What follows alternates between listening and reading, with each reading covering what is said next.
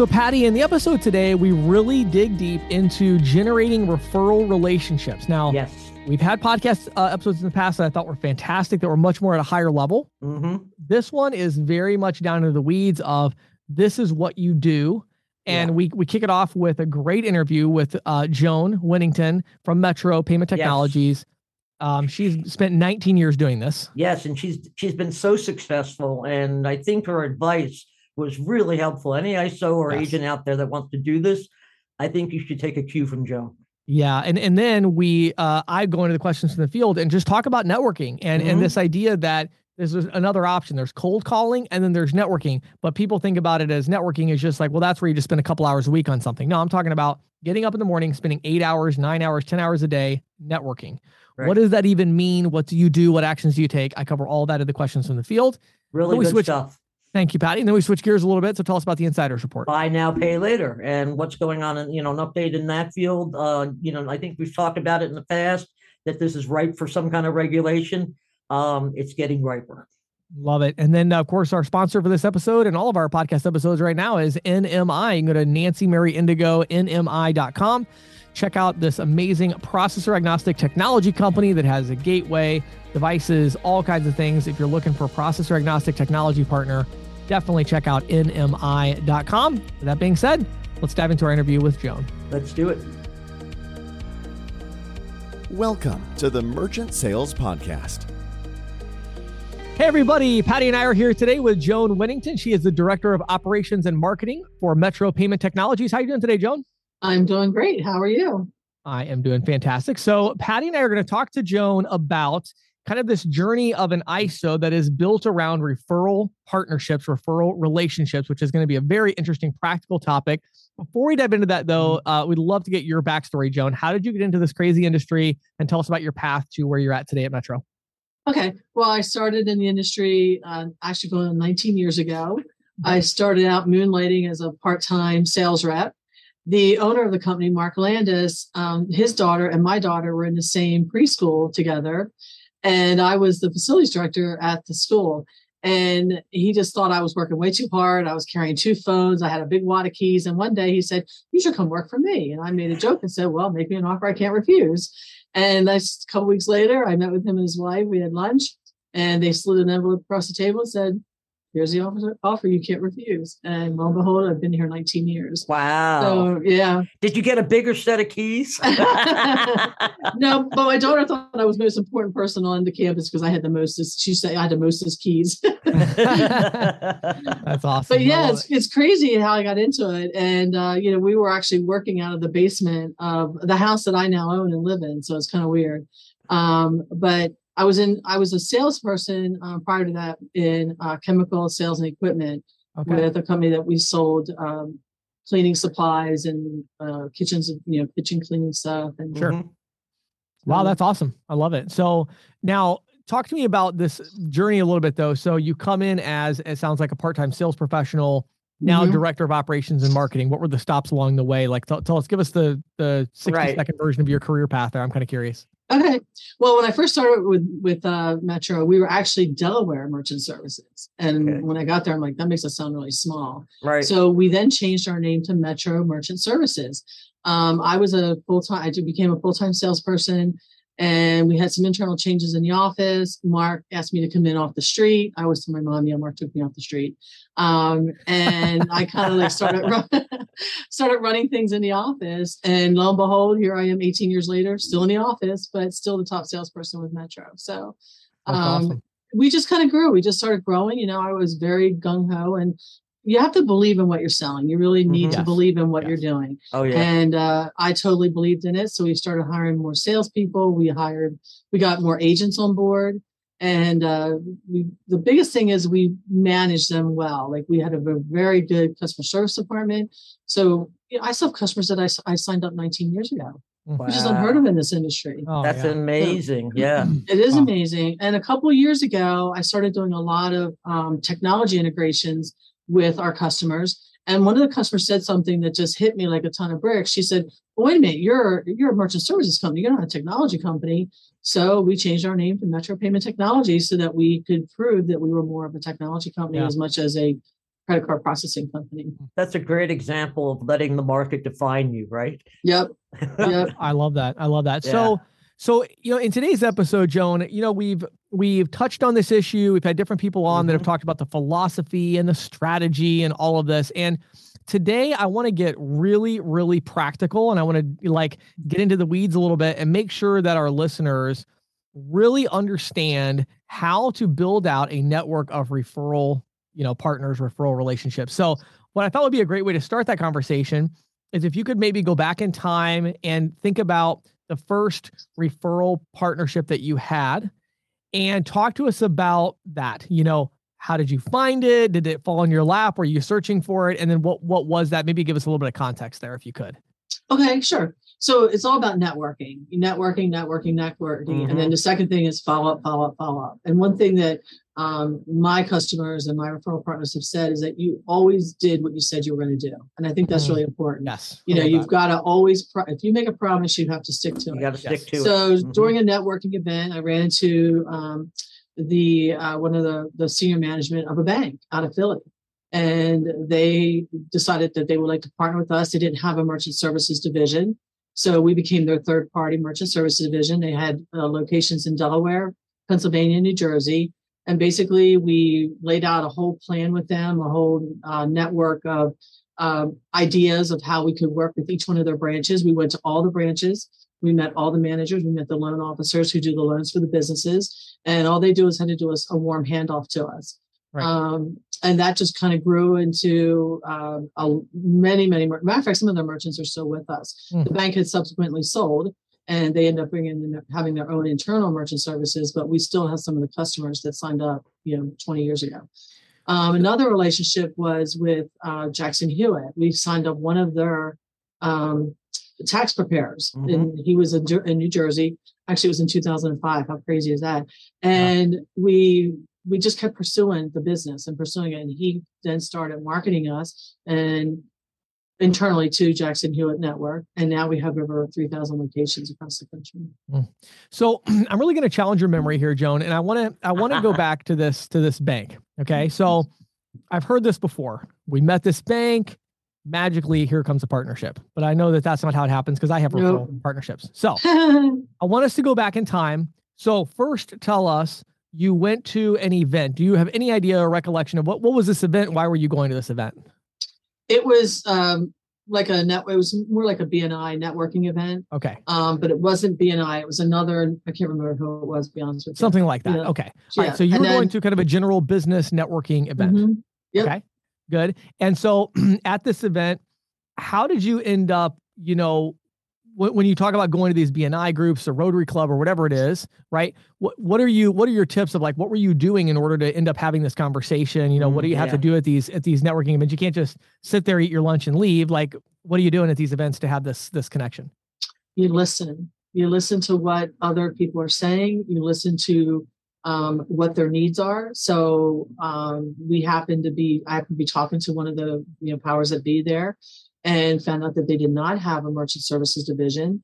They were trying to work with another vendor, but the vendor wasn't following up. So what was happening was they would give the lead off to the vendor. The vendor wouldn't follow up. And so then they were losing the deposit account because they, you know, going somewhere else because they could get it all in one services. Sure. So I offered to do a full presentation to all the management.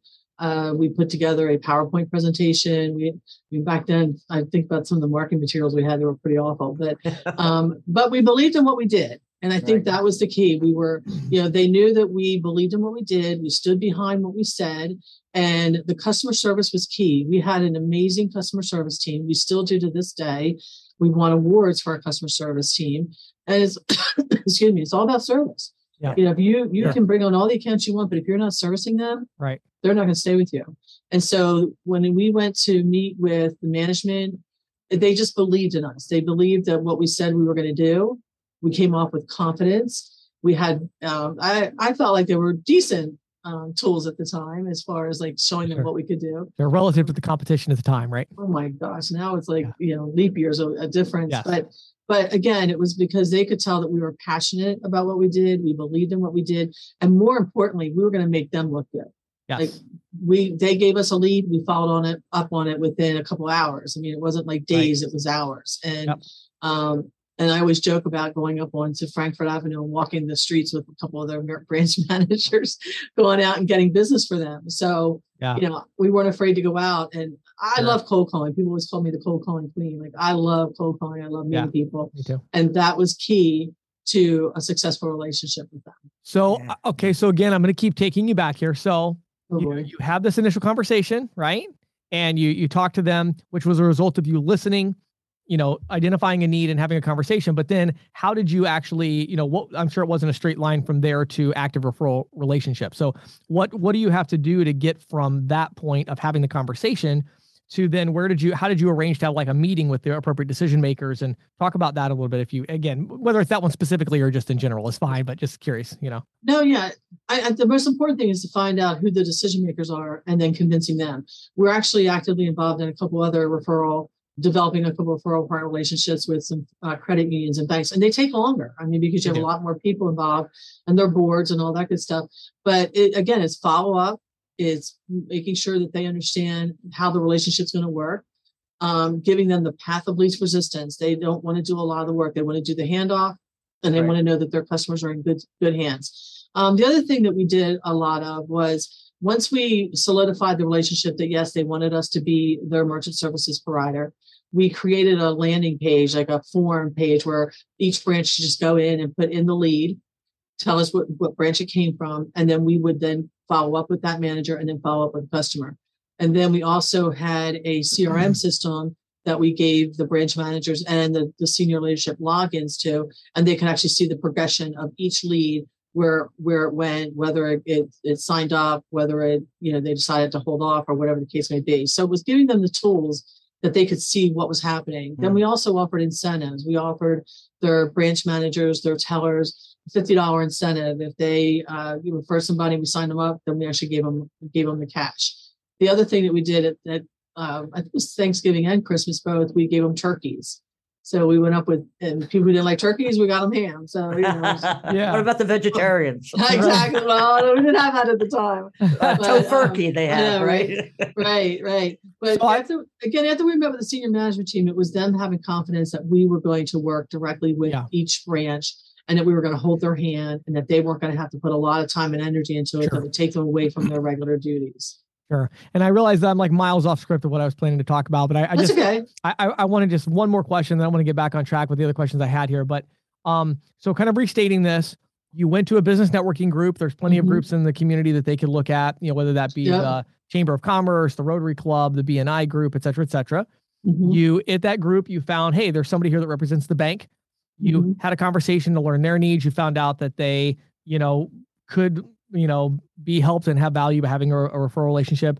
You were able to get the meetings, emphasize customer service and all of that, right? And then it sounds like the other thing that you just said was you had this onboarding process for leads. You made it really easy for them to send and track the leads that they sent to you. How important was that? Because I know one of the other big things is it's one thing to get a referral relationship. It's another thing to get deals from a referral relationship.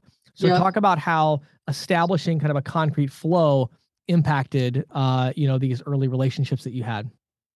Well, communication is key, and, you know, obviously information is key. So when we, by using the tools, the online tools for the relationship, it made it so much easier for them to see what was happening. We had to make some changes into some of the ways that the branches were promoting the services or the way that they were pitching it, so to speak, to their businesses. It was just fine tuning things as we went along. And then if an account decided not to board with us, we actually would go back and say, okay, why did that account not board with us? In most cases, they were just not processing enough per month to justify paying a monthly fee. I mean, that was probably 95% of the reason why they didn't join us. But it was giving them the tools to see the progress. And then also they could log in and they could see their commission reports. So we would do the commissions once a month. They'd get their report and they could see what they were doing. We would give them, statistics on which branches were doing the most and which individuals were doing the most work. And then they were rewarding them as well. So they were trying to, it's kind of like a competition, you know, like everybody, you know, wants to do better than the other person. So sure. that was really key, was making sure that they had clear paths to the information they wanted, that we were communicating with them all the time. I mean, yeah. that was really like mostly what I just did for probably a good 6 to 8 months, was just working with the branches until everything was smoothly working and they were just flipping us the leads through the website. Love it. So after saying all that, you know, looking back at what you were doing then versus what you have now, what would be the main thing that you'd say, oh, if only I would have known then, you know, this would have been so much easier to get more referral partners or get them on boarded more quickly. What are maybe one or two key points that if you could go back in time, you would change or improve? You know what? I think it's asking for the referrals. I think that, you know, it's sometimes, you know, you don't think about asking your existing customer for referrals, and some of them can turn out to be very good referral partners. Yes. We end up getting a ISV company that does the software for moving companies. And that came from another one of our customers who happened to use this guy's software. I said, hey, you should contact him. We did. And lo and behold, now he sends his business to us. He ties right into our gateway and all the processing goes through Metro. So it's just asking for it. Don't be afraid to go back to your existing customers and ask them for referrals. I mean, if they love you, they're going to give you referrals. Like, who else do you know? And a lot of them are, you know, different industries have different associations. Mm-hmm. So it's important to find out what associations are they involved in, and then ask them to invite you as a guest. So we've been invited to many other associations that some of our customers are involved in. Like, we have a big orchard. We have some very large orchards, and there's an orchard association. So we said, hey, invite us to the orchard association. Accounting firms are great. You know, they've got the statements right there in their hands. So build a relationship with the accounting firm, and not just with the accounting firm, but with their bookkeepers who are doing the hands-on work for their businesses. Mm-hmm. It's really about just getting in the trenches and digging deep into who is right in front of the customer and has access to the information that we need to be able to close that customer. Yeah. And the other thing is, I always make sure I do is I never walk away from a customer without planting the seed of what the next step is. I always have a next plan in place. I never go back and say, oh, well, call me when you make a decision. It's like, okay, so I'm going to give you a call on Thursday at 3:00. Mm-hmm. You think you'll have a decision by then. So it's important to plant that seed of when are we going to follow up again, so that things just don't kind of fall by the wayside. Yeah, that's really important. I know we talk about that a lot. I'm curious though, Joan, you know, about how verticals play into the strategy. Do most of your, you talked about the orchards and the moving company, for example. Mm-hmm. Is that a major focus, you know, in terms of referral partners sending over specific business types, or is it broader than that? It's much broader than that. We have referral partners in many different industries, automotive, hair salons. It's really key to finding who are they. They talk among themselves. You know, they are asking, like, what are you using? You know, what should we use? It's getting into those groups where they can help you plant the seed that, hey, we can do your credit card processing. And it's also staying up with the technology. Jackson Hewitt obviously is a big customer of mine, and I'm going to their conference next week. And one of the key players there had left the company 2 years ago and went to a CBD company. And the first thing, he was out in the parking lot, hadn't even like called anybody else and said, hey, get ready. You know, these guys need credit card processing. And back then, you know, the CBD business was kind of more of a high risk business, but we found key partners involved. It's all about making sure that who you also partner with, that they're going to make you look good. And that was significant. So we partnered with another bank that did the credit card processing for CBD stores. We laid out a whole process. We created a landing page that the stores could go to, put in their information. We would get a notification that they filled it out, and boom, we were off to the races. And anything that you can do online is key. So they can go to one page, they can fill out the MPA, and the instructions are there to do it. They can sign up for all their hardware, pay for the hardware right on the same page. They can sign up for the software package right on the same page. And now what we also did is we built a custom point of sale system for retail. Mm-hmm. And we named it Sunfire POS for the Metro brand, but we rebranded it for them with their logo, their color, so that it looks like it's their custom built POS system. And we have done a ton of customization. We beta tested it with their owners and said, hey, you know, this is an owner's system. Tell us what you need, what will make this so much better for you. And so now we're getting ready to roll it out to the rest of the 600 stores. So it was really cool to do that. We're also the Sunfire POS. We can also, we're going to be rolling that out to, so other ISOs and agents can have access to it. And I think the biggest thing is it's heavily supported. When we did a survey, everybody said on a scale of 1 to 5, what was our customer service? And we got 5s on straight across the board. Because if they had an issue, they would need to call somebody and have somebody there right away to help them. And so we have some of our employees decided to work second shift.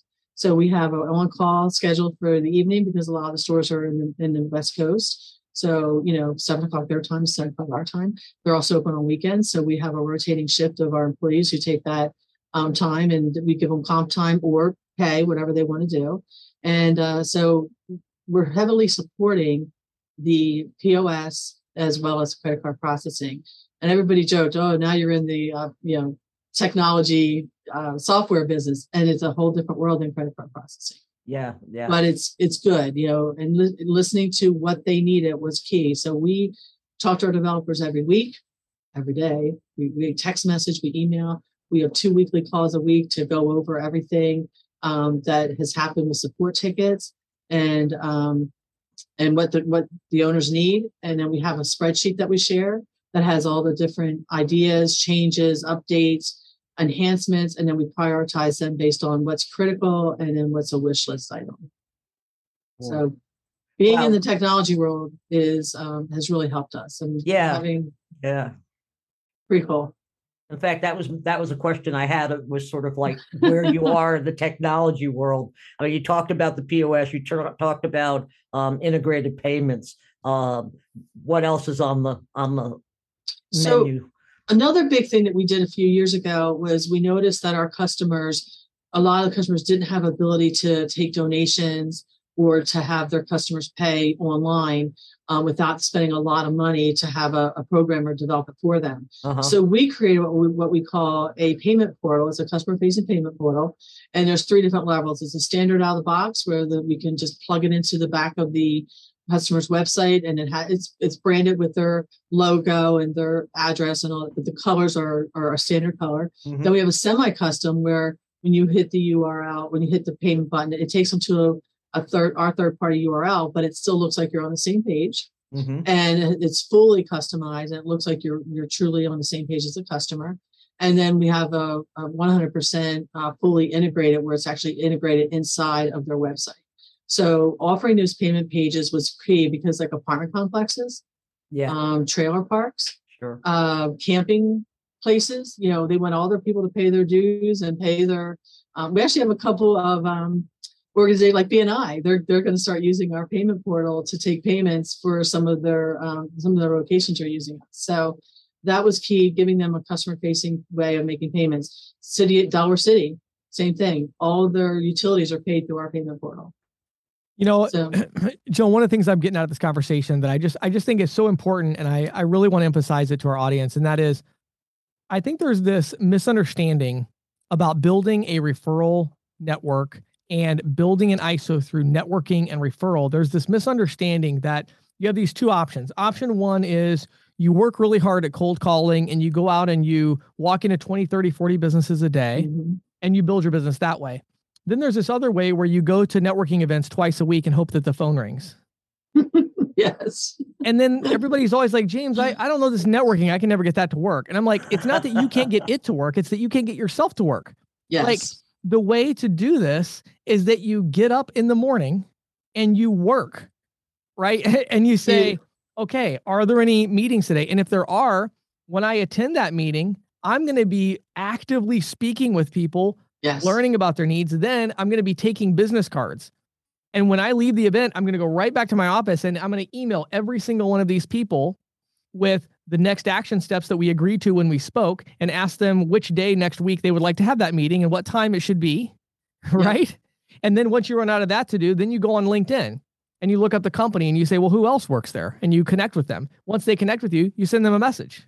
Yeah. Hey, I spoke to so-and-so last week. You know what I'm saying? Like, yeah, right. You work, Right. You know, I've always been a fan of, you know, plan your day, work your plan, and try not to deviate from that. And you don't be, you're not planning your day during critical time at 9 o'clock in the morning. You plan your day the night before or early in the morning before your day starts. Another key thing that people can do, and it's really worked, is when you go to these events where people are winning awards, I always write down who won the award, what would be, what company, and if they give the name of the person. And I always send a congratulatory card with my business card in it. And I think that that goes a long way so that when you're calling them, you say, hey, I saw that you won such and such award. It makes them realize, wow, you're paying attention to what we're doing.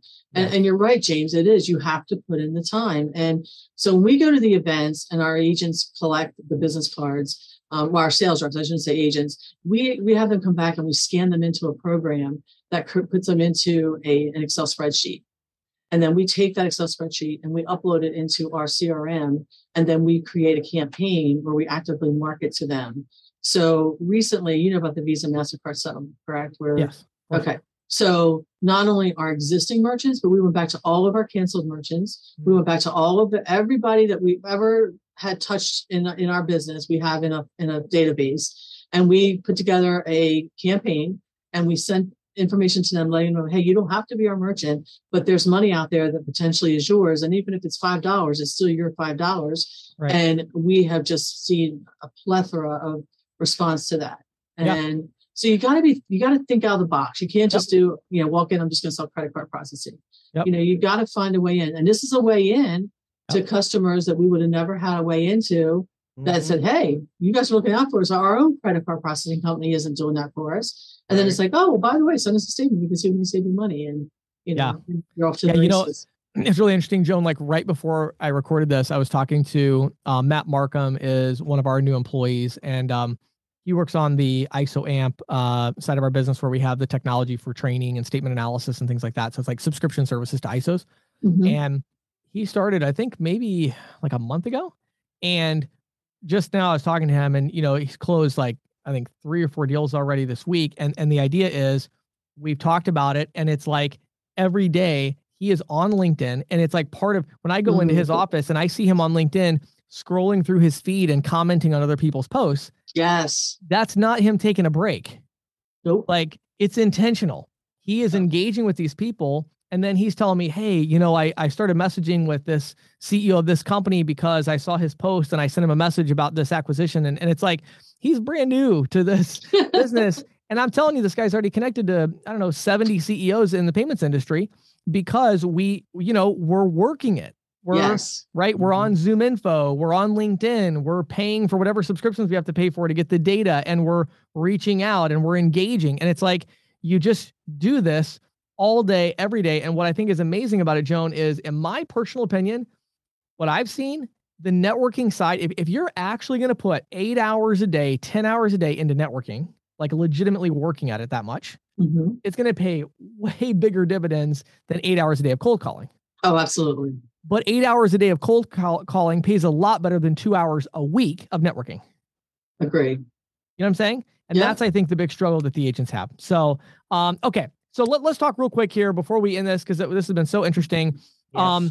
What are you looking for, Joan, with our audience? What are you looking for? Agents? Are you looking for ISOs? What's kind of the criteria where somebody listening would say, hey, it might be a good fit to actually work with Metro? Anybody that's looking for a company that they can be heavily supported by. So we have a full training program for agents. So we don't just come in and hand them a book and say, go out there on the street and go do this. We have all kinds of training tools. We go out with them. We're on the phone with them. We help them close deals. Like, we show them what to do to be successful. We have a lot of tools in-house that we use. Like I said, we do these campaign marketing. We have all kinds of tools to help them be successful. We have bonus programs so that can help them to earn some bonuses up front to support themselves so they get their residual base coming in.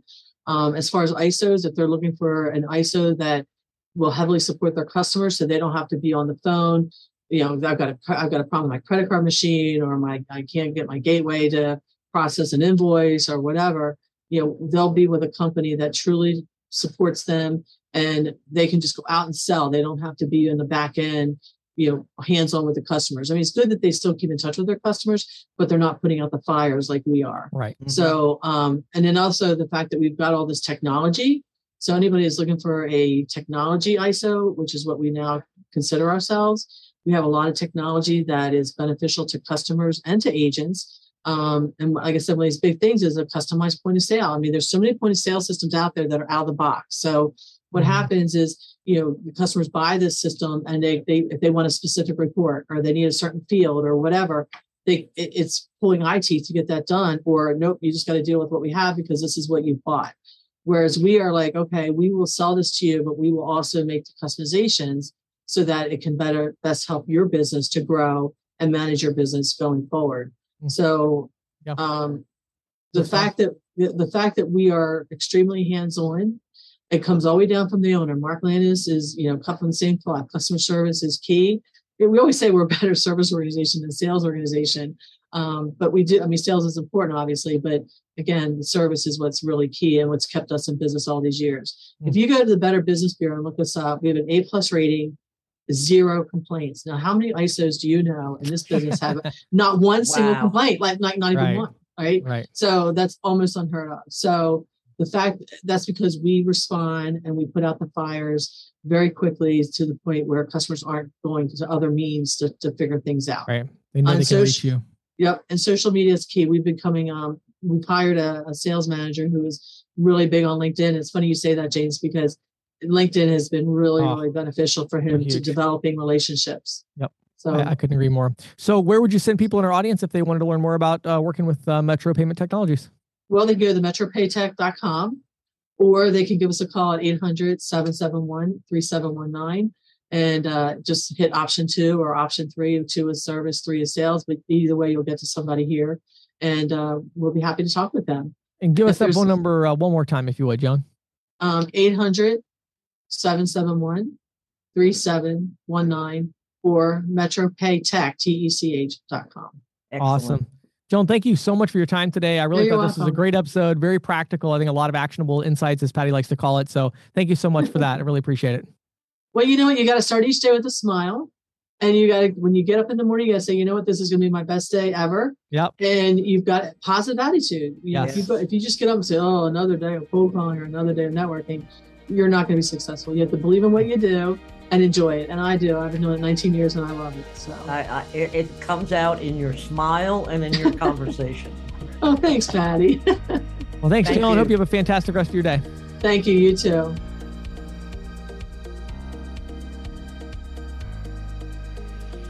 So, Patty, I want to talk today about our sponsor, NMI.com, and about the unique position that they play in the market, especially for companies that are transitioning to a focus on software. Yeah. So, you know, ultimately, there are a lot of moving parts when it comes to creating, whether it's a payfac, which is happening a lot, a wholesale ISO, even banks who are trying to get into this. But the idea is NMI is sitting in the middle between the payment provider, like the FSP or the payfac, whatever it might be, right? They're sitting in between that and the technology. And they have a full merchant enablement platform with omnichannel solutions. And so if you say, you know, I'm looking for a technology partner that's not looking to take a piece of the payments, right? They are focused on the technology. You want the payments revenue. And you want something that's going to allow you to, you know, really have a seamless integration with the software, with the technology piece. That partner today, without a doubt, the leader in that would be NMI.com. So again, they have their gateway, but they have so much more than that because they have the full merchant enablement and omnichannel solution. You don't have to get your EMV certification as an organization. You don't have to get potentially PCI compliance and all of that because they sit in the middle and allow you to do all of that. So if you want to learn more about NMI.com, just go to NMI.com and click on the contact us. They have case studies, they have insights, all of this. Check it out. I think you're going to love it. Go to NMI.com and make sure you tell them that you found out about them on the Merchant Sales Podcast. And thank you. This is Questions from the Field, brought to you by ccsalespro.com, the leader in merchant sales training and technology. If you're an individual merchant sales professional, visit ccsalespro.com/training to get a free 14-day trial of our all-access pass. If you manage a team of merchant sales professionals, visit ccsalespro.com/ISO to learn how we can help you grow. And now, Here is Questions from the Field with James Shepard. So in Questions from the Field, I am going to continue the conversation we were just having in the interview about networking. And so, you know, I am very, very passionate about this. And you know why I'm so passionate about this, Patty? It is because I dropped the ball so badly with it when I was actually selling merchant services full-time. Really? Interesting. Yes. So I would say that when I was selling merchant services full-time, I was very good at getting referrals from my existing clients and maintaining a great relationship with my clients. Mm-hmm. But I was doing no proactive networking to get clients. Mm-hmm. And I really, in looking back, think that was my biggest mistake, because now the businesses that I have and the success I've achieved at this point in my career, which from a financial perspective is massively more than what I was achieving then, is almost entirely from networking. And I now network like crazy all the time. And it is unbelievable to me how much opportunity exists when you are networking. And again, though, the disconnect here is I think a lot of our listeners, they hear that and they say, okay, I get it. You know, if I was really well known and had lots of connections, I'm sure I would get a lot of value out of networking as well. But that's not it. I mean, Joan's a perfect example. I mean, she might be well known in her little town, but you know, not in these industries. And as I mentioned during the interview, I think even a better example is Matt Markham, who literally, you can look him up on LinkedIn. He literally just started working for me a month ago with zero connections in the payments industry. Mm-hmm. I have not made a single introduction for him. Not one. I probably should have, but I haven't. I literally have not. No one that I know have I said, hey, I got this new business development guy that you should talk to. His name's Matt. Like no one. I haven't done it with anybody. And he is slammed right now with doing demos and talking to people and closing. I mean, every day I go over there and, oh, I sold these three people today. I mean, every day increasing recurring revenue, a huge amount. It's like unbelievable. And he's going to make a ton of money working with me. Mm-hmm. And the reason is because he's networking. So what I wanted to do in this little short version is I just want to break down how do you get up in the morning and network? Mm-hmm. What does that even mean? You know what I mean? So I want to talk about the key steps to take in order to do this. Okay. So it's very, very simple. And again, the advice I'm giving right now is for that person that says, I want to maybe I don't want to cold call. I'd rather do networking. That can't be an excuse to say, I want to work less. So how do you work as much or more networking as you would cold calling? So here you go. Ready? Number one is create a professional LinkedIn profile. That is number one on the list. If you're into networking today, LinkedIn is where you live. All right. Mm-hmm. So number one is create a LinkedIn profile. And when I say professional, I mean, you got a good headshot.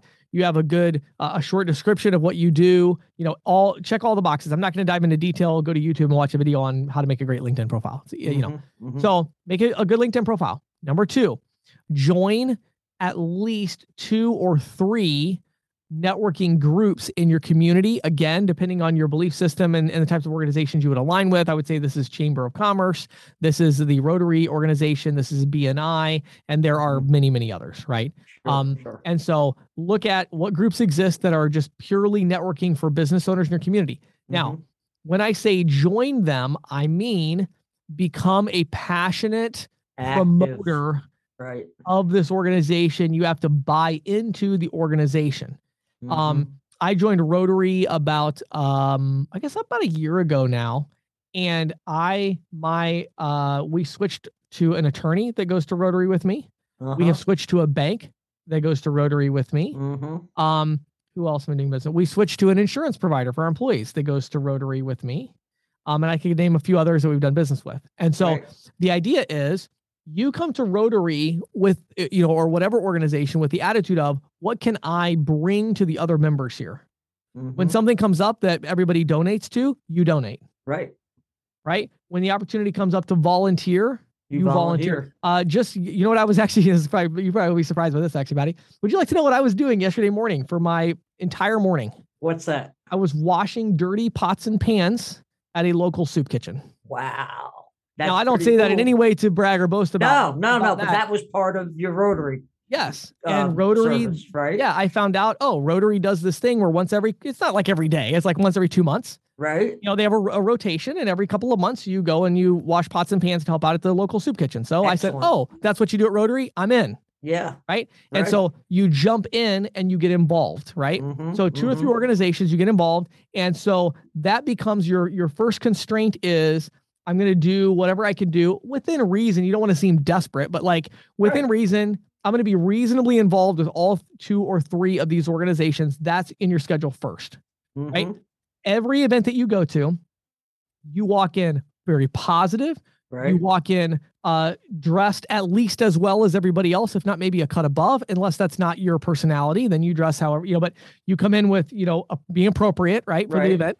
Then you talk to people and mostly you listen. Right. Listening. I have not told a single person at the Rotary, which is the new newest one for me. I have not told a single person there what I do unless they have asked me. Yeah. One of my rules. If I can't get enough conversation going with someone that they believe that they need to ask me what I do, then I'm not doing a good job. And I will never tell someone what I do unless they ask me. So my question is, what do you do? Right. Right. Sure. What are the, oh, well, that sounds interesting. What are the challenges that you're facing with that? How's the current market affecting it? Right. I'm just asking them question. And I'm having a great conversation with them where they're feeling heard. And then they say, what do you do? And then I talk about that. Now, here's my next tip on this. Make sure you have rehearsed the answer to the question, what do you do? Yeah. Yeah. And you have a 30-second answer, right? That answers that question and leaves them wanting to know more information. You want to just answer the question of what you do, right? Not why you do it or anything else. Let them ask you follow-up questions. Yeah. But the idea is let these people in the group feel like they're getting to know you, which they are because they're asking questions. So make a professional LinkedIn profile, go to these groups and get really involved.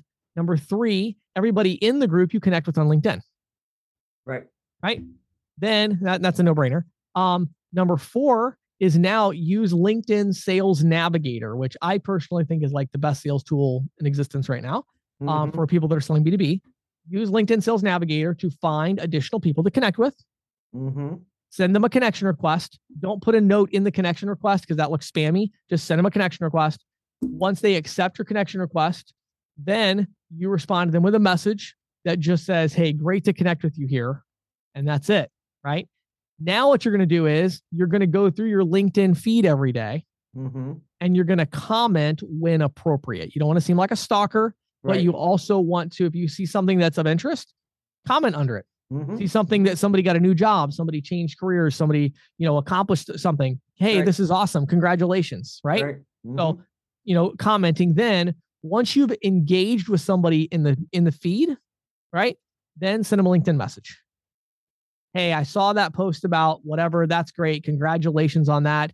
I would love to get together with you and buy you lunch. I would love to talk to you, whatever, you know, we should connect next time I'm at the BNI, you know, and you email about next action steps, right? Right. So that's something that you do. And then finally you go out and again, you leverage both LinkedIn and a tool like Zoom Info. That's kind of expensive, but there's other ones you can utilize, but use these tools that have more data to look up companies and be really intentional and say, okay, if I was out prospecting, which companies would I go to?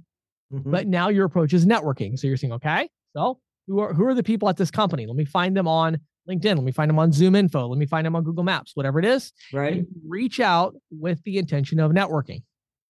The reason I'm reaching out to you is I'm a member of the BNI, Rotary Club, and other local organizations. And I realized that I've never met you before. And I like to know local business owners. I do some business with local business owners. I'm sure you do as well.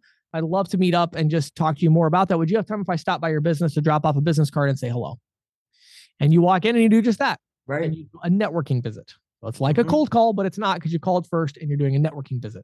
Right. Again, you don't tell them what you do until they ask you. So that's to me the networking kind of law there. So anyway, a few tips for you. But I would say again, there's real money to be made with networking and there's big money to be made with networking. Like was talked about with Joan. I mean, you could find a bank that needs a referral. It's funny. When I went to Rotary, one of the first things I met up with was a bank who needed a payment processor that they could work with. Now I don't have time to deal with that kind of thing anymore, but I was able to connect into one of my consulting clients that works with banks. And I went out to lunch with the bank president and some other people. And I made some great connections with them. And we're actually doing now some banking with them as well. But you know, that resulted in, if I had my own ISO, I would have absolutely closed that easily. Mm-hmm. And that was literally within maybe a month of joining the Rotary that I had that meeting. So there's a lot of big money to be made there. But again, you've got to step out of your comfort zone. And in my case, you got to step out of your comfort zone. I'm not a networker. People always assume that I am. I'm really not. Yeah. I'm the guy that goes to the show. I was at the WSAA. I spoke. I hung around for a couple hours, went back to my hotel. I had a couple of dinner meetings and then I got out of there. Like, you know, I didn't even go to the exhibit hall. You know what I mean? Like, I'm not the networker. Like, I have to really come out of my comfort zone to do that. But you can do that. And when you come out of your comfort zone and you network, the opportunities that you get are just massive. So I would encourage you to maybe try to go down that path a little bit, see how it feels. Yeah, I think that's a great idea. You know? So anyway, there's my tips for the day on networking. Got me all psyched. This is the Insider's Report with Patty Murphy, brought to you by The Green Sheet. For nearly 40 years, The Green Sheet has been the go-to source for news, analysis, and educational tools that empower and connect payments professionals. If you're not reading The Green Sheet already, check it out on the web today at www.greensheet.com.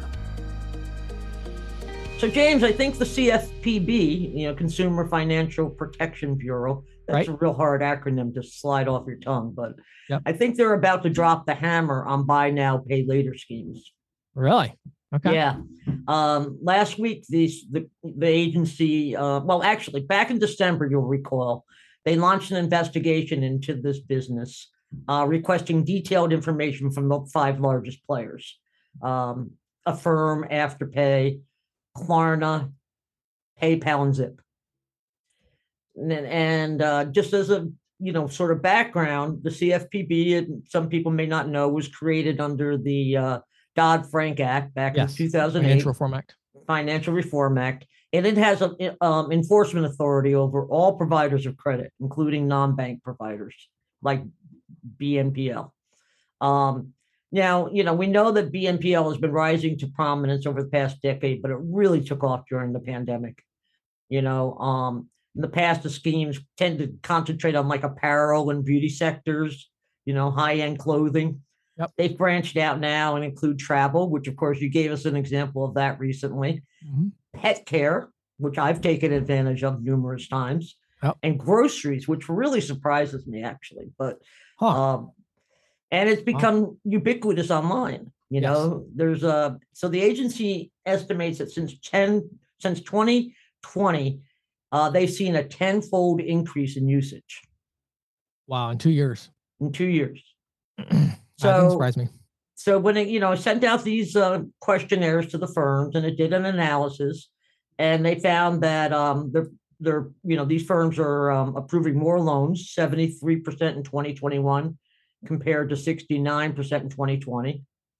Late fees are up. Delinquencies are on the rise.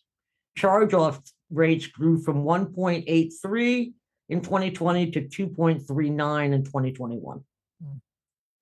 Now, Rohit Chopra, who's the director of CFPB, said in a statement that he's concerned that these firms are building business models that are dependent on digital surveillance. So not only are they concerned about the debt load, but they're concerned about the data mining. Yeah, sure. He said, buy now, pay later is mimic parts of big tech surveillance model to harvest and monetize data in ways that banks and credit unions have typically avoided.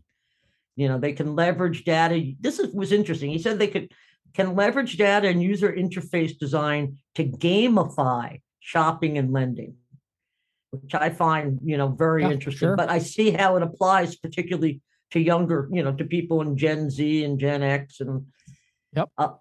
He said the investigation ID'd several areas where these firms are not providing the same rights and protections that credit card companies are obligated to provide. Yeah. For example, they don't have clear and concise disclosure of terms, as other lenders must, and they don't have really clear dispute resolution steps. So I think those are things that are going to be easily, sort of the first prong in trying to regulate these firms. Yeah. And then, of course, there's the data harvesting. These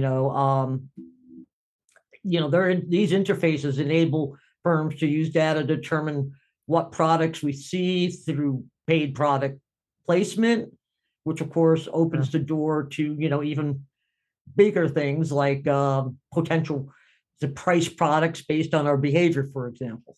Oh, for sure. I mean, the big data stuff is crazy where, They know how price sensitive I might be for an item versus someone else. Yep. And all of a sudden they, you know, that, and that's an interesting thing. I mean, I actually really believe that one of the main areas of legislation, this is a bit off topic, but I mean, this idea of pricing consistency is a big deal. I mean, it's no secret that, I mean, Amazon is really the king of this. One of the big ways they make money is, you know, you and I are simultaneously looking at the same product and the price is different. Yeah.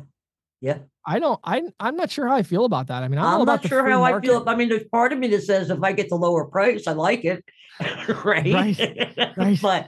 But in terms of, you know, the grander scheme. Yeah. And I think it's kind of, to me, it's more an issue of how are you getting the lower price? Right. Like, you know, if you're just saying, you know, in other words, I guess the real question is what data, and this is the same thing with this BNPL, what data should be able to be lawfully used in pricing products? Yeah, I think that is. You know, should you be able to hit a data provider and find out my income, and then that determines the price of the product? I don't think so. I think that crosses a moral line. That crosses a line. Yeah, I mean, especially if they're looking into things like our income, right? Right. Well, I could see maybe saying past purchasing behavior on their site. Right. Patty likes to buy blue jeans. Right. Right. you know, and they know what you've paid for blue jeans in the past. Right. And so they're using their own data to dictate something. That's for the free market. Right. But for them to say, well, you've never purchased blue jeans before, but this is the first time on our site, but I know that you make X. Right. So here's how we're going to price your blue jeans. I think that's crossing the line. I agree. And I think same for the BNPL. You know what I mean? They're going to, you know, and I could see them kind of saying, well, we know how much available BNPL credit this consumer has. Mm-hmm. So let's base the pricing based on that and say, here's a bundle of things that you could buy. And guess what? You won't have to pay anything for it today. Yeah. So I can see that being a pretty big problem over time. I could see that being a problem, especially, you know, there's people I know who are not, shall we say, financially savvy. Yeah. Right. Sure. Who see things like that and say, oh, great. I didn't pay anything for this. I'm going to take it. Right. You know, and then a few months later, they're like, oh, my God, how can I pay this bill down? Right. And I think that's, for example, why these delinquencies are up and the charge-offs are up. There's a lot of people, I know personally of people who are taking advantage of these schemes who should not be taking advantage of these schemes, you know, who have like 4, 5, 6 of these BNPLs outstanding.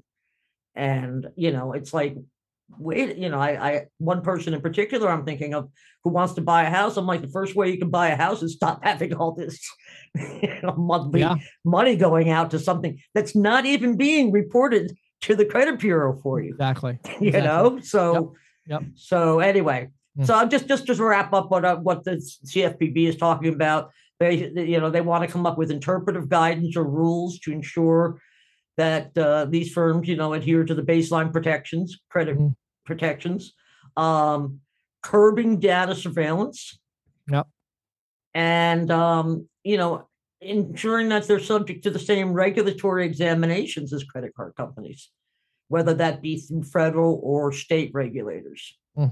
So here's just a quick, you know, thing is Chopra said with roughly $900 billion in outstanding credit card debt and buy now pay later lending rapidly gaining share, we're going to continue to make sure that this product is fair, transparent, and competitive. Now, I was writing this up this morning before our podcast, you know, coming up with my thoughts, when I got an email that just sort of blew my mind. It was from an ISO that was using selling a buy now, pay later service from Quick Fee, who was informed that Quick Fee is getting out of the business effective October 15th. No more BNPL for Quick Fee. No more BNPL from Quick Fee. Now, I don't think that this is a direct result of the CFPB, but I'm wondering if it might be a direct result of, you know, charge-offs and delinquencies, things like that. Well, and I think also think about the competitive pressure of Apple, you know, getting into the business. I think that also had a big impact on why they're doing this whole regulatory deep dive, because if Apple's going to get into it, you know, Apple has a fair bit of data at their disposal. A whole lot of data at their disposal, And, you know, and so I think that Let's put it this way. The horse isn't necessarily out of the gate, but it's getting ready to run. And if they don't do something soon, it could have implications for the credit card industry. Yeah. And it could have, dire consequences for consumers. Yeah. Less savvy consumers, perhaps. Still. Right. Yeah. Sure. Well, very interesting stuff, Patty. It'll be interesting to see how the BNPL develops over the next 12 to 36 months, Yeah. Thank you for listening to the Merchant Sales Podcast. Whether you are an industry veteran, processing executive, or just trying to learn about the payment space, we appreciate your time. The Merchant Sales Podcast is a joint production of greensheet.com and ccsalespro.com. And we hope you will tune in next week for more information and tips on building your merchant services business.